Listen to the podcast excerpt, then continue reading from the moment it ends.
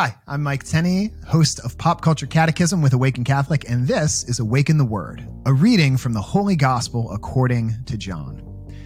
When Jesus saw Nathanael coming toward him, he said of him, Here is truly an Israelite in whom there is no deceit. Nathanael asked him, Where did you get to know me? Jesus answered, I saw you under the fig tree before Philip called you. Nathanael replied, Rabbi, you are the Son of God. You are the King of Israel. Jesus answered, Do you believe because I told you that I saw you under the fig tree?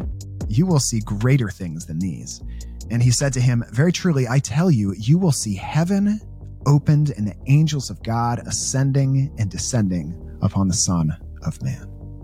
In today's gospel, we hear of the call of Nathaniel. And today is also the feast of the holy archangels, St. Michael, who's my namesake, uh, St. Raphael, and St. Gabriel. And it's a good reminder that our angels are always with us. Jesus talks about guardian angels in the Gospels. And it's easy to forget that we have these angelic beings, these great, powerful spirits looking out for us every day. So it's a good reminder to ask for their prayers, ask for them to be protecting us, that they are with us and they are a great companion for us through our journey in this life.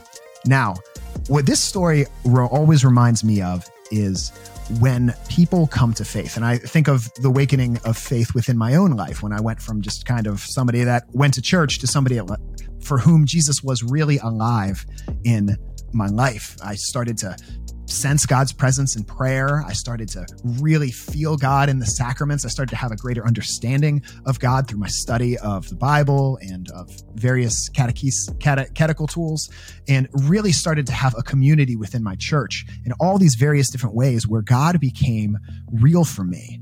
And I kind of had a reaction in different words, but like Nathaniel has here, where at last, this is what I've always heard about, but now I'm experiencing it for myself. And Jesus says, Oh, you think this is something?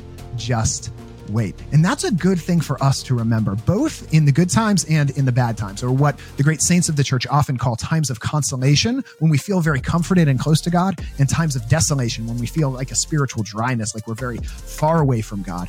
In times of consolation, it's good to remember and be grateful for those ways that God has shown up very obviously for us, and to remember that we have even greater things to look forward to. It gives us great encouragement within our spiritual lives. But uh, even more so in the times of desolation, it's important to look back to those times in the past when it was very clear that God was real and that He was moving in our life, and also to remember our future that eye has not seen and ear has not heard, but God has ready for those who love Him. I have been Mike Tenney, and this has been Awaken the Word.